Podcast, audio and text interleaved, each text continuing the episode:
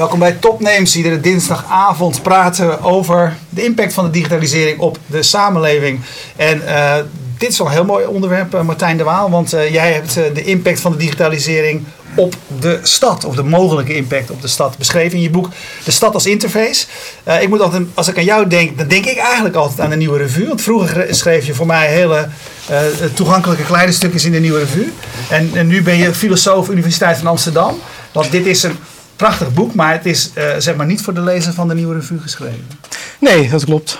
Nee, het is... Voor wie is dit boek geschreven? Nou, het is eigenlijk vooral geschreven voor mensen die zich bezighouden met het ontwerp van de stad. En dat zijn aan de ene kant architecten, planners. Maar aan de andere kant ook mensen die bij bedrijven als IBM of Cisco of Microsoft zich bezighouden met het ontwikkelen van smart city technologieën. En wat doe je daarmee? Smart city technologie? Nou, smart city is een nieuw soort buswoord wat je heel veel hoort. Ja, en dat vraag ik wat jij eronder verstaat. Precies. En in de meest basale zin betekent het dat je de data die de stad genereert, bijvoorbeeld sensoren die je overal hebt, camera's die auto's registreren enzovoorts, dat je die data allemaal bij elkaar veegt op een hoop en die data gebruik je vervolgens om de stad efficiënter te maken. Dus je kunt, er zijn sensoren die doorhebben of er al dan niet mensen in gebouwen zijn. En als de mensen uit het gebouw zijn, dan gaan alle lichten en alle computers automatisch uit. Of stoepen die voelen of er mensen overheen lopen en dan gaan de lichten aan en uit. Of je TomTom die weet waar de files staan en een alternatieve route aanreikt. Dat wordt wel smart city genoemd. En er zijn heel veel grote bedrijven die daar nu aan in het investeren zijn. En die dus eigenlijk mede de stad van de toekomst aan het vormgeven zijn. Maar het bijzondere vind ik eraan dat die twee werelden, zeg maar de mensen die de fysieke stad vormgeven en de mensen die de software schrijven, waarmee het leven in die stad op een bepaalde manier wordt georganiseerd, dat die werelden elkaar eigenlijk helemaal niet kennen. Dus die mensen, die architecten, als ik daarmee praat en ik vertel over hoe digitale media de stad verandert, dan zeggen ze, ja, leuk dat je dat vertelt, mooi verhaal, maar het gaat niet over ons, want wij gaan over de stenen, wij gaan over de gebouwen en dat mensen nu mobiele telefoons en navigatie hebben, het doet er niet toe. Mm-hmm. En de mensen die software maken, ja, die zeggen, die weten eigenlijk helemaal niks van de stad. Voor hun is een stad een verzameling infrastructuur en die moeten we zo efficiënt mogelijk gaan beheren. En wat ik hier heb probeer te doen in dit boek is A, die twee werelden een beetje bij elkaar brengen. Dus zeg maar, aan de software mensen uitleggen wat de stad is en aan de stad mensen uitleggen wat die software doet. Maar ook in zekere zin proberen dat debat een beetje te draaien om te laten zien van ja, stad is niet alleen maar infrastructuur. De stad is vooral ook de mensen die daar wonen, die maken de stad. Nou, is je boek een bewerking van je promotieonderzoek? Is het een beschrijving of is het een onderzoek? Is het, met andere woorden, is het luchtig en leuk om te lezen? Of is het toch nog steeds een wetenschappelijk, laat ik maar zeggen, een beetje taai boek geworden? Met heel veel referenties en literatuur. Ja, dat moet de lezer natuurlijk beoordelen uiteindelijk. Nee, het is een goed leesbaar boek, want dat kun je. Maar het is tegelijkertijd, veronderstelt het veel kennis die de meeste mensen niet zullen hebben. Dus het is goed leesbaar, maar het is niet voor iedereen geschreven. Ja, nee, het is duidelijk bedoeld voor de groep mensen die zich echt professioneel met stedelijk ontwerp bezighoudt. Niet alleen voor academici. Dat is de slag die ik heb gemaakt. Dus ik heb het wel geprobeerd toegankelijk op te schrijven. Maar het is niet voor echt het brede publiek. Nee. Het is niet Joris Luijendijk die aan het brede publiek uitlegt, zo werkt de media. Het is echt wel bedoeld voor mensen die in hun dagelijks werk er wel mee bezig zijn. Dat is de doelgroep. En als je dan kijkt, want ik heb ook een programma beluisterd wat je voor de VPRO radio had gemaakt. En, er komen twee begrippen in je boek voor die belangrijk zijn en die overeenkomsten hebben, maar ook een bepaalde tegenstelling in zich herbergen. Je hebt de smart city, waar je net over vertelde, en je gebruikt het begrip de social city. Daar zit volgens mij nog steeds heel veel technologie in, maar daar is de mens zeg maar veel belangrijker. Daar komen we straks eventjes op. Het voorbeeld wat jij pakt van die smart city is eigenlijk een stad die helemaal zo bedacht is, die van niks uitgemaakt is. En hoe gaan we dan die technologie erin verweven? En Seoul is het, meen ik, een stad. Als we nu eventjes naar Nederland verplaatsen. Welke smart elementen zouden we zijn nu in Amsterdam, maar het kan elke andere stad zijn. Welke smart elementen zou Amsterdam of een andere stad van kunnen profiteren? Nou, dus Amsterdam is er al behoorlijk mee bezig. Ook al andere steden in Nederland, Eindhoven, Almere onder andere. Wat je ziet is aan de ene kant dat er heel veel projecten zijn op het gebied van bijvoorbeeld bijvoorbeeld energiebeheer. Dus proberen inderdaad gebouwen efficiënter te maken, verkeer efficiënter te maken. Of ook, wat ook interessant is, zijn die projecten waarbij je dan zelf ook de hele tijd data krijgt over hoeveel energie je gebruikt. Met het idee van normaal weet je het eigenlijk niet, je hebt geen idee. Maar op het moment dat je daarmee wordt geconfronteerd en je ziet die meter de hele tijd oplopen en aflopen, dan ga je er ook bewuster mee om. Dus dat soort projecten zijn er eigenlijk al in grote getalen. Ander type projecten, dat gaat wat meer richting social city. En dat is wat meer vanuit gemeentes, is dat vaak. Die willen die technologie ook gebruiken om te luisteren naar de burger. Of om te kijken of ze op de een of andere manier ideeën kunnen verzamelen van mensen. Van hoe kan de stad beter? Daar zijn een aantal projecten over. Elektronische ideeënbus, zeg maar. Ja, precies. Ja. En de vraag is of je dat iets interessanter kan maken dan alleen maar ideeënbus 2.0.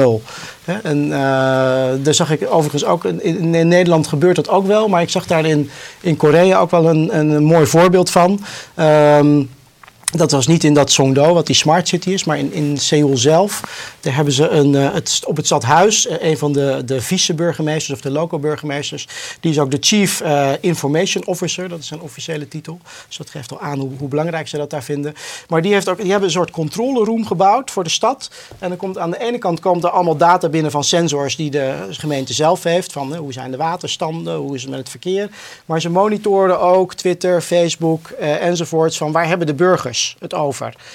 Ook met het idee, niet een soort Big Brother idee, maar wat is er aan de hand en kunnen we daar dan op inspelen? Omdat ze zeggen van die technologie, dat is allemaal wel leuk en aardig, maar dat lukt nooit om dat helemaal compleet te krijgen, dat plaatje. Het voorbeeld dat hij gaf, hij zei van we hebben heel veel last van overstromingen als het tyfoonseizoen is. We hebben zelf sensors, die vertellen wel iets over de waterstanden, maar dat is eigenlijk onvoldoende. Dus juist op dat soort momenten zijn ook die sociale netwerken heel erg belangrijk om te kijken waar melden mensen dat ze overlast hebben. En al die informatie wordt allemaal bij elkaar geveegd. En dan heb je eigenlijk een soort war room, zou je bijna kunnen zeggen, van wat gebeurt er in die stad, hoe kunnen we daar nu live op inspelen. En wat ik dan ook nog leuk vind, is dat ze dan ook nog, dus dan sturen ze er iemand naartoe, als er bij wat kleinere dingen, een kabelbreuk of weet ik veel wat. En dan maakt dan ook een foto en die stuurt hij dan weer op Twitter. Zodat ook de mensen die dat gemeld hebben of erover hebben getweet ook weer zien van, kijk, er is wat mee gedaan. Zou je kunnen zeggen dat eigenlijk in de ideaal is misschien niet het juiste woord, maar er komen eigenlijk een aantal trends die je overal ziet bij elkaar. De big data is er eentje, want we genereren overal data en mensen brengen die bij elkaar en kijken wat ze daarmee kunnen. Quantified self is eentje die op persoonlijk niveau speelt, van hoe kunnen wij van stappenteller tot bloeddruk, zeg maar. Hoe kunnen we meten wat we zelf doen? Nou kunnen we daarvan leren. En een ander belangrijk is natuurlijk social media. Dus is zeg maar in de stad zoals jij die beschrijft, je hebt die twee uitersten, maar is het eigenlijk het meest logisch dat die drie elementen die we op andere plekken zien eigenlijk in die stad ook een belangrijke rol spelen? Ja, dat denk ik wel. Ja. En ik gebruik ook dat social city en smart city. Ik zeg maar, het zijn twee verschillende manieren van nadenken over de stad. Maar het zijn niet per se alternatieven. Hè. Als het goed is, doen we ze allebei tegelijkertijd. Het is handig als we steden efficiënter maken en als we het openbaar vervoer beter organiseren enzovoorts. Maar als we alleen dat doen, dan zou ik het wat armoedig vinden. Dus ook die sociale kant. Ja. Ook. Toch zet je het wel een beetje tegen elkaar af. Hè? Je zegt eigenlijk ook van de smart city, weet je wel, de rol van de mobiele telefoon daarin. Als je persoonlijke gids die je door die stad loodst, die vol met sensoren zit. En aan de andere kant de social city, waarvan je ook iemand aanhaalt in je boeken zegt van als je met de telefoon op straat loopt, neem je eigenlijk helemaal geen deel meer aan het sociale leven. Waar sta je eigenlijk zelf in dat hele dilemma? Van altijd connected en helemaal involved met alles in je omgeving, smart. Of is zoiets van hoeft niet altijd. Nee, het hoeft niet altijd. Dat sowieso niet. Ik vind, er komen inderdaad een aantal kritiek, maar de kritieken op dat hele smart city en die connectiviteit is inderdaad, mensen zijn nog wel op straat, maar ze zijn er niet meer. Dus ze maken geen deel meer uit van de openbare ruimte en ze sluiten zich helemaal op in hun eigen kalkoens. Ja, precies. De telekalkoen wordt dat wel genoemd. Ik ben niet zo... Ik snap die kritiek wel, maar ik denk dat die overdreven is. En ik denk ook dat het ook dat je in een stad sowieso, ben je ook altijd, ook toen er nog geen technologie was, beweeg je voortdurend heen en weer tussen jezelf een beetje afschermen, even een soort privacy zoeken. En of je dat nou doet door achter een krant te verstoppen in wat mensen vanaf de jaren 10 deden, toen ze voor het eerst in de metro en in de trams enzovoort zaten. Of dat je een beetje achter je mobiele telefoon zit. Dat is altijd je zoekt altijd een soort balans tussen een beetje plek voor jezelf. En af en toe wil je ook interacteren met de mensen om je heen. Dus ik denk dat die mensen die zeggen van we zitten alleen nog maar in onze eigen bubbels. Dat die kritiek te zwaar is. Tegelijkertijd zie je wel, het zijn natuurlijk ontwikkelingen die in ontwikkeling zijn nog. Dus waar het precies heen gaat weet ik nog niet. Maar de eerste onderzoeken die er gedaan zijn.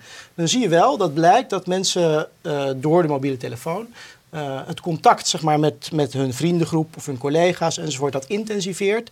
En het contact met vreemde of onbekende mensen wordt veel minder. Nou, zul je zeggen, is dat dan erg, ja of nee?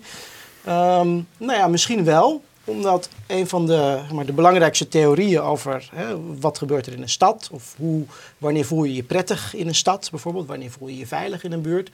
dat heeft ermee te maken dat je de mensen om je heen vertrouwt. Niet per se dat je ze kent of dat je een innige gemeenschap met ze voelt... maar dat je door een buurt loopt en dat je denkt... ik voel me thuis, ik kan die mensen een beetje plaatsen... ik weet ongeveer wie het zijn.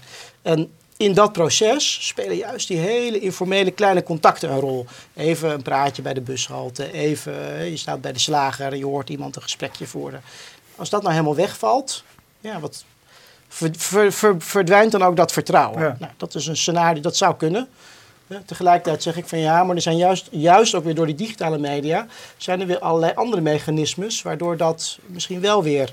op gang kan komen. Hè? Waardoor al die verschillende werelden waar mensen in zijn... weer op allerlei manieren overlappen. Om een heel bijna alledaags voorbeeld ook weer te geven. Er zijn heel veel initiatieven de laatste tijd in buurten... waarin mensen spullen van elkaar kunnen lenen. Of waarin mensen auto's met elkaar gaan delen. Peerby, ja. Thuis afgehaald, ja. Nou, je noem maar op. Dus eigenlijk iets heel functioneels. Je hebt een boor nodig. En je kijkt op een website wie heeft die boor. En dan ga je daar langs en dan maak je ook even een praatje van 2 minuten met die mensen. Ja. Vroeger, ik ben opgegroeid in een wijk, jaren 70 nieuwbouwwijk. En daar kende iedereen elkaar. En dan wist je dat de buurman 4 huizen verderop, die had de boor. En de buurman 3 huizen verderop aan de linkerkant, die had de lange ladder. En dan belde je even aan en dan liep je erheen. Iedereen vertrouwde elkaar, want je kwam elkaar tegen in de kerk. In de grote stad is dat natuurlijk niet meer. Maar die websites nemen die rol ik weet niet of het echt aan gaat slaan, maar ik vind het een interessante ontwikkeling. Nemen die rol een beetje over, omdat ze in die websites een soort reputatiesystemen ingebakken zitten. Mm-hmm. Dus dat vertrouwen niet meer ontstaat door het elke dag tegenkomen, maar via die reputatiesystemen op websites. Ik had pas een ontluisterende ervaring. We deden ook deze uitzendingen vanuit Austin, Texas. Daar was ik. Maakt onderdeel uit van een groep, die heette Dutch Fellows. Een jongen, die had ik daar een aantal keren gesproken. En ik kwam op zaterdagochtend, waren we net thuis. Ik loop de deur uit, ik wilde eigenlijk naar de bakker toe gaan. Ik loop naar rechts en ik loop die gasten tegen het lijf. Blijkt mijn buurman te zijn. De man had nooit ontmoet. Maar goed, via Amerika weet ik nu dus dat hij mijn buurman is. Dus de mens blijft sociaal. Je zou kunnen zeggen, zoek nu inderdaad op een andere manier zijn vormen en zijn structuren. Ik wou eigenlijk nog even toe naar de titel. Want de titel verbaast mij in die zin nog een beetje. Je zegt de stad als interface. Maar die snapte ik eigenlijk zelf nog niet zo goed. Want waar is de stad dan de interface voor? Er zou er eigenlijk niet een interface voor de stad moeten zijn. Ja, hij werkt 2 kanten op. Hè? Dus aan de ene kant bedoel ik ermee dat we de stad eigenlijk steeds meer via interfaces ervaren. Dus via het scherm van de mobiele telefoon, de TomTom, noem maar op, diensten die ons, of Google Classes straks, diensten die ons allerlei dingen aanraden of zeggen, ga nu rechtsaf, daar is een bar, daar zitten je vrienden, noem maar op. Dus dat is die digitale interfaces, via welke we de stad voor een groot gedeelte ervaren. Het andere, maar dat is een meer filosofisch argument wat ik probeer te maken, is dat ook die fysieke stad eigenlijk altijd een interface is geweest. En daarmee bedoel ik dat, kijk, een interface is natuurlijk een systeem, een soort uitwisselingssysteem. Of waar je verschillende elementen afstemming met elkaar kunnen vinden. Een computerinterface is een soort omgeving die zorgt dat ik met dat apparaat kan praten. Precies.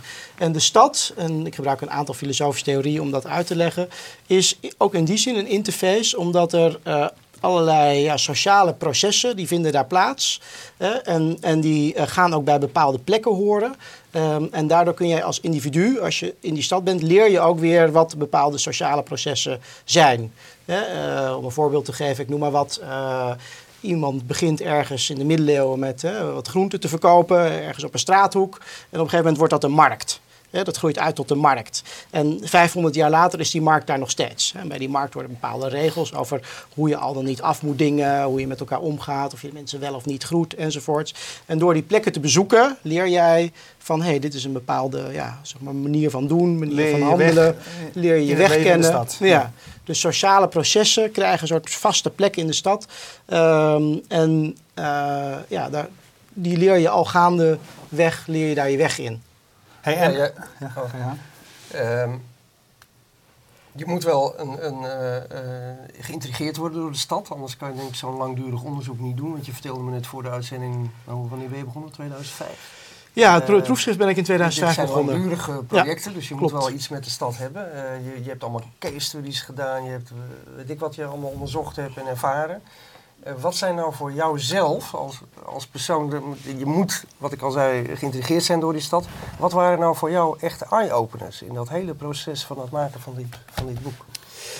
Nou, wat ik wel eigenlijk de interessantste ontwikkeling vind, is dat die mobiele telefoon, dat die de functies van plekken in de stad veel flexibeler maakt. Ja, dus het is een café, maar je zit er met een laptop en het is een kantoor. Het is mijn appartement, maar ik zet hem op internet en het is op een bed and breakfast.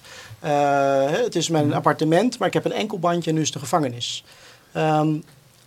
Dus vroeger had je vaste plekken, hadden vaste functies. En je ging naar de universiteit, dan ging je leren. En de gevangenissen zaten de boeven. En, en de winkels ging je winkelen. Ja. En dat is veel losser en flexibeler geworden. Nu zit ook de universiteit, de boeven. En, precies. Ja. Ja. En daarop in het verlengde daarvan is dat wat ik ook wel interessant vind is dat door zo'n inzicht wat ik van Anthony Townsend, een Amerikaans onderzoeker, heb overgenomen, is dat ik denk dat die steden zijn natuurlijk enorm aan het groeien, is eigenlijk steeds groter aan het worden tegen de verwachting in. Want, we dachten juist, met internet maakt het eigenlijk niet meer uit waar je bent. Ga je lekker op het platteland, op een mooie berg zitten of zo. Ja. Maar het tegenovergestelde is gebeurd. En ik denk dat die mobiele telefoon en al die interfaces die stad nog complexer gaan maken. En dat er nog meer allerlei verschillende werelden, mensen met verschillende levensstijlen enzovoort dwars door elkaar heen gaan lopen. En dat je die mobiele telefoon kunt gebruiken als een soort filter om vanuit al die dingen die dwars door elkaar heen lopen, precies die dingen eruit te pikken die voor jou relevant zijn. Hey, als jij vertelt het verhaal van, die zegt die twee werelden die begrijpen elkaar nog niet goed, maar misschien wel door dit boek. Hè. Aan de ene kant de mensen die vanuit technologie beginnen en de andere mensen die vanuit bouwen beginnen.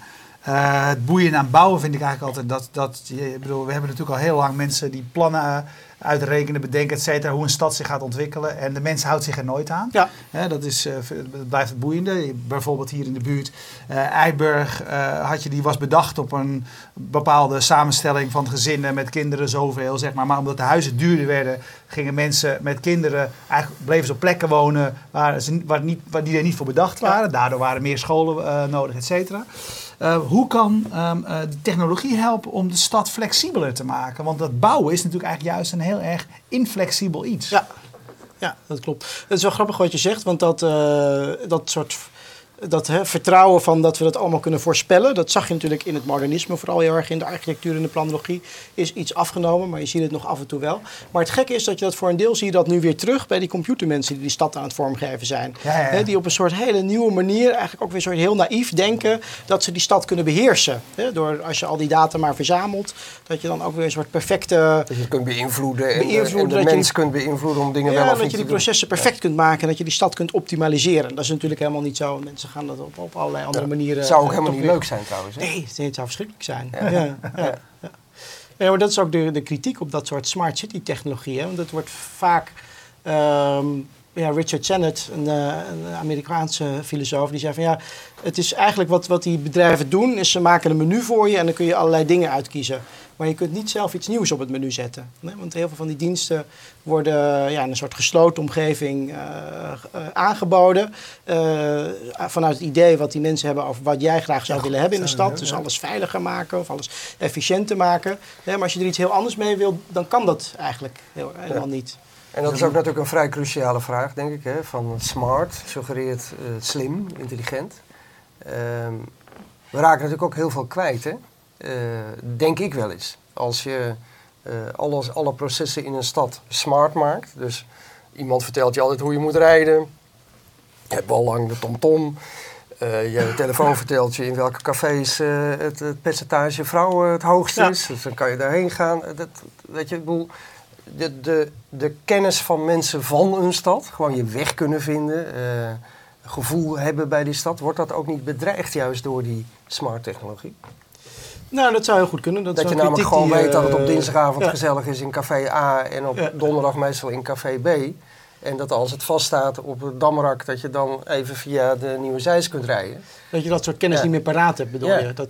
Maar ook verrast kunnen worden, verdwalen. Ja, als je verdwaalt eens een keer of je staat vast en dan pak je het belangrijkste auto, argument is eigenlijk vooral de serendipiteit, wordt dat wel genoemd. Hè? Dat je toevallig dingen treft waar je eigenlijk helemaal niet naar op zoek was. Of je was naar iets anders op zoek. En verdwijnt dat dan? Als je inderdaad voortdurend maar op je wenken wordt bediend. Hè? En dat is natuurlijk ook die hele discussie, de filterbubbel, wat natuurlijk nu op internet al gebeurt. Hè? Dat algoritmes van Google voor een deel ook meenemen waar je al eerder naar hebt gezocht en ook je zoekresultaten aanpassen. Gaat dat dan ook in de stad gebeuren? Hè? Als jij op je TomTom-scherm kijkt en ik kijk op mijn TomTom-scherm, zien we misschien wel een hele andere kaart van de stad. Aangepast op onze persoonlijke voorkeuren. En verdwijnt dan die serendipiteit? Dat zou kunnen. Aan de andere kant denk ik van mensen zijn toch ook uiteindelijk wel nieuwsgierige wezens. We moeten ook de mens zelf niet doen. Ik denk eigenlijk altijd dat mensen helemaal niet zo verrast willen worden. Dat zwaar overschat wordt. Mensen willen verrast worden binnen een heel klein segmentje. Ze houden van country en ze willen misschien binnen het segment country een nieuwe countryster ontdekken die hetzelfde klinkt als die andere. Ja. Maar ze willen helemaal geen metal ontdekken. En zo geldt voor veel. De meeste mensen zijn helemaal niet avontuurlijk.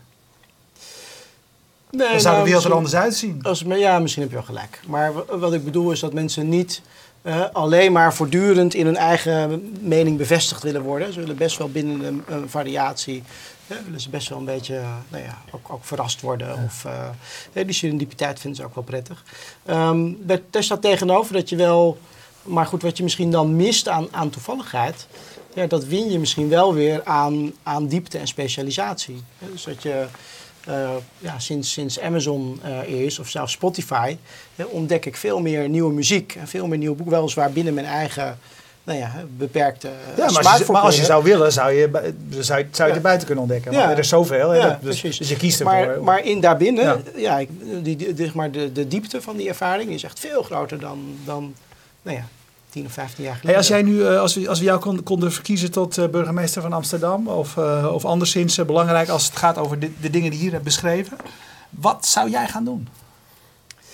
Nou, ik zou dus die smart city programma's die er zijn, zou ik uitbreiden met een groot social city programma.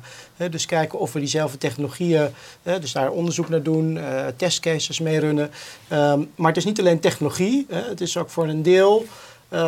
Technologisch kan er ook wel veel. Voor een deel komt het ook vaak terug op bijvoorbeeld wetgeving of allerlei processen.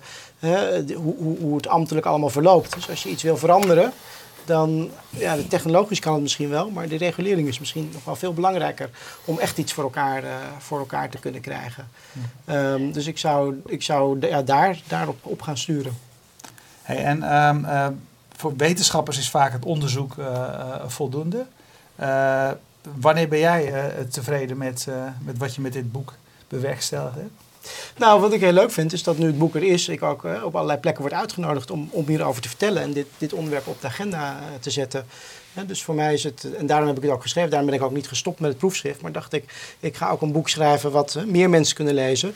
Dus dat echt het debat een beetje gekanteld wordt. En niet alleen het debat, maar ook wat er daadwerkelijk gebeurt aan onderzoek, aan nieuwe producten die worden ontwikkeld.